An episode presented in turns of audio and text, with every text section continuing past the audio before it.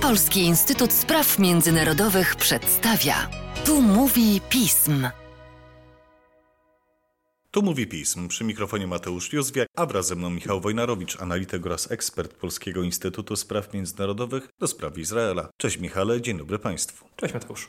Michale, spotykamy się dzisiaj, by porozmawiać o właściwie kolejnej odsłonie spirali wyborczej, która ma miejsce w Izraelu. Doszło do rozwiązania Knesetu. Nie jest to pierwszy raz, gdy o tym rozmawiamy. Niemniej jednak wydaje mi się, że warto poruszyć, dlaczego tym razem do tej sytuacji doszło.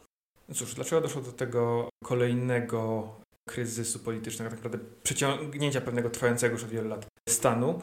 Jak rozmawialiśmy ostatnio, rząd izraelski utracił, um, utracił większość koalicyjną. Brakowało no, tych dosłownie paru głosów, żeby, żeby móc e, kontynuować sprawne rządzenie. Niemniej opozycji też brakowało głosów, żeby ten rząd skutecznie obalić. I były teorie, że ten stan mógłby się jakoś utrzymać, niemniej naprzeciw stanęły no, powiedzmy wymóg czasowy, tak? Niektóre ustawy, które obowiązywały, miały wygasnąć. Przede wszystkim chodzi o ustawę gwarantującą, znaczy rozciągającą izraelskie prawodawstwo na Izraelczyków mieszkających na zachodnim brzegu, czyli właśnie teoretycznie na tych terenach spornych z, z Palestyńczykami, które miałoby powstać państwo palestyńskie.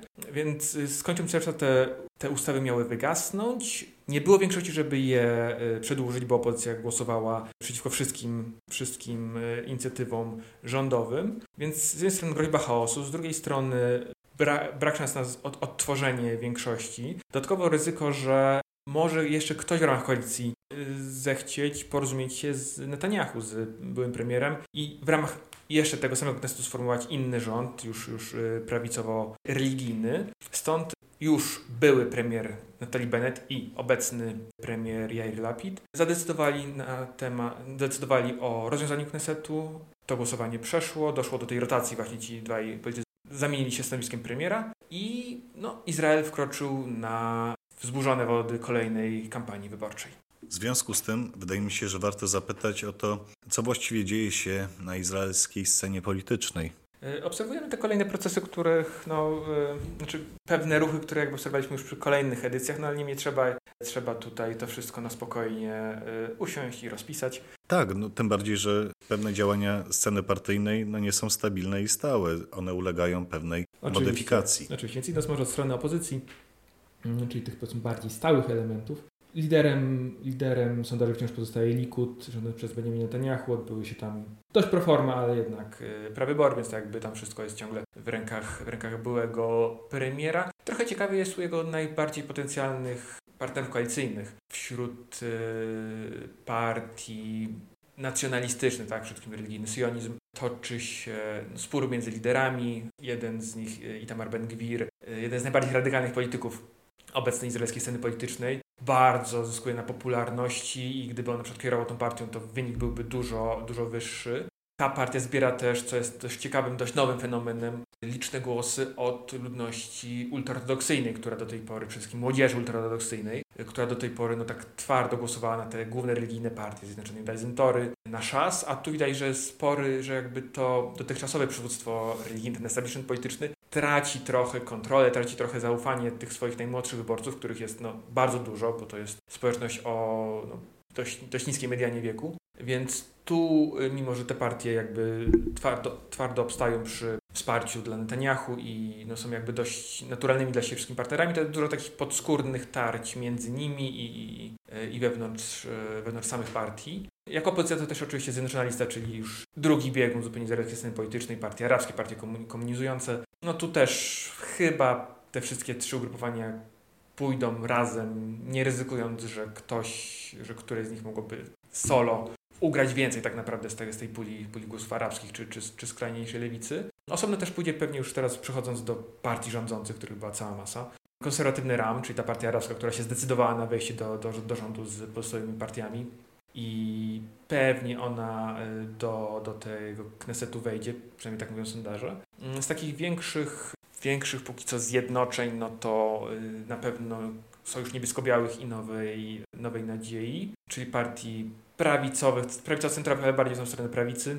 Tu też właśnie przede wszystkim chodzi o to, żeby Nowa Nadzieja nie, nie, nie, nie zeszła poniżej progu wyborczego, więc pojawił się taki dość silny prawicowy, prawicowy byt. U Avigdora Libermana, czyli tej partii powiedzmy cudzysłowie rosyjskiej, bez zmian, stabilnie.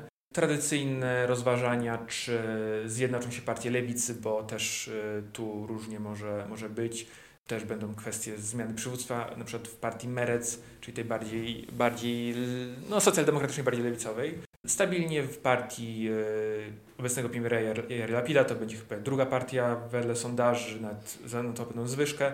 Za to posypała się totalnie partia byłego premiera, czyli Natalego Beneta. On sam zrezygnował, nie będzie ubiegać się o stanowisko posła, jakby póki co politykę zawiesza.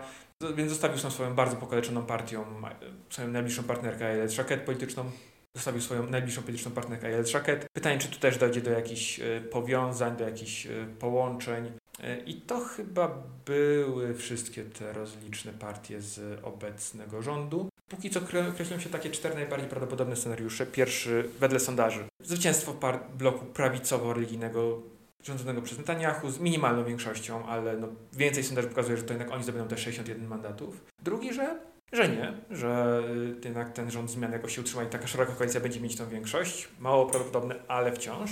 Trzeci, już tak schodząc głębiej, pewne przełamanie dotychczasowych sojuszy, czyli stworzenie faktycznie szerokiej koalicji, ale bez Likudu, za to z partiami religijnymi i tu y, tym rozdającym karty byłby pewnie Benjamin Gantz z jego partią, ponieważ on jest tym kandydatem, w którym event, którego jeszcze by partie religijne łyknęły jako premiera, czego nie można powiedzieć na przykład o Lapidzie. To ten scenariusz jest jakoś tam gdzieś w tle. No i czwarty naj też dość prawdopodobny, że nikomu nie uda się zdobyć większości i y, kampania wyborcza będzie trwała, bo będą kolejne wybory.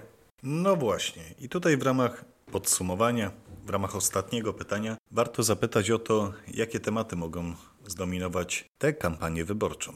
Pomijając te tradycyjne aspekty, czyli oczywiście bezpieczeństwo, tu myślę wyjątkowo więcej będzie tych tematów gospodarczych. Rosną koszty życia, rośnie inflacja w Izraelu. Y, widać na przykład też pierwsze symptomy kryzysu na powiedzmy jednym z motorów izraelskiej gospodarki, czyli w sektorze high-tech, więc mamy znacznie takie strukturalne problemy, ale też mamy takie bieżące rzeczy, które doskwierają doskwierają y, codzienności izraelskiej, tak? Y, olbrzymie koszty mieszkań, czy właśnie wzrost tych najpodstawowych produktów, wzrost tych podstawowych produktów. I to już widać na przykład w tym, gdzie na przykład jakie tematy właśnie podnosi Netanyahu, czy właśnie na czym starają się koncentrować y, przywódcy obecny, obe, jeszcze wciąż obec, obecnego rządu.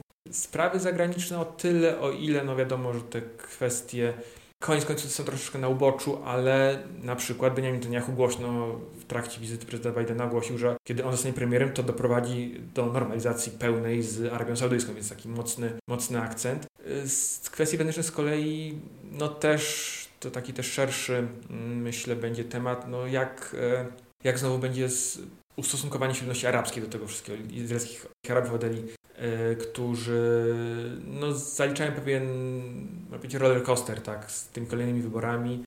Netanyahu mocno atakuje tą społeczność, mocno atakuje to, że w ogóle partia arabska jest wciąż częścią rządu, więc e, myślę, że będzie tutaj sporo, sporo dość te, grzanych tematów tożsamościowych. Także no, myślę, że będzie co obserwować. Pytanie, czy tylko na, y, na tych wyborach się oczywiście i na tej kampanii wyborczej tylko to się skończy. Cóż, chciałoby się powiedzieć, pożyjemy, zobaczymy. Niemniej jednak pewne jest to, że zobaczymy i skomentujemy. A kiedy i w jakich warunkach, to już przekonamy się w najbliższych tygodniach i miesiącach. Tymczasem, Michale, dziękuję Ci za dzisiejszy podcast. Bardzo dziękuję. Państwa zaś zachęcam do śledzenia naszej strony internetowej, czytania najnowszych biletonów i komentarzy, śledzenia mediów społecznościowych, w tym naszego kanału na YouTube. Z mojej strony to wszystko. Dziękuję Państwu za uwagę i do usłyszenia.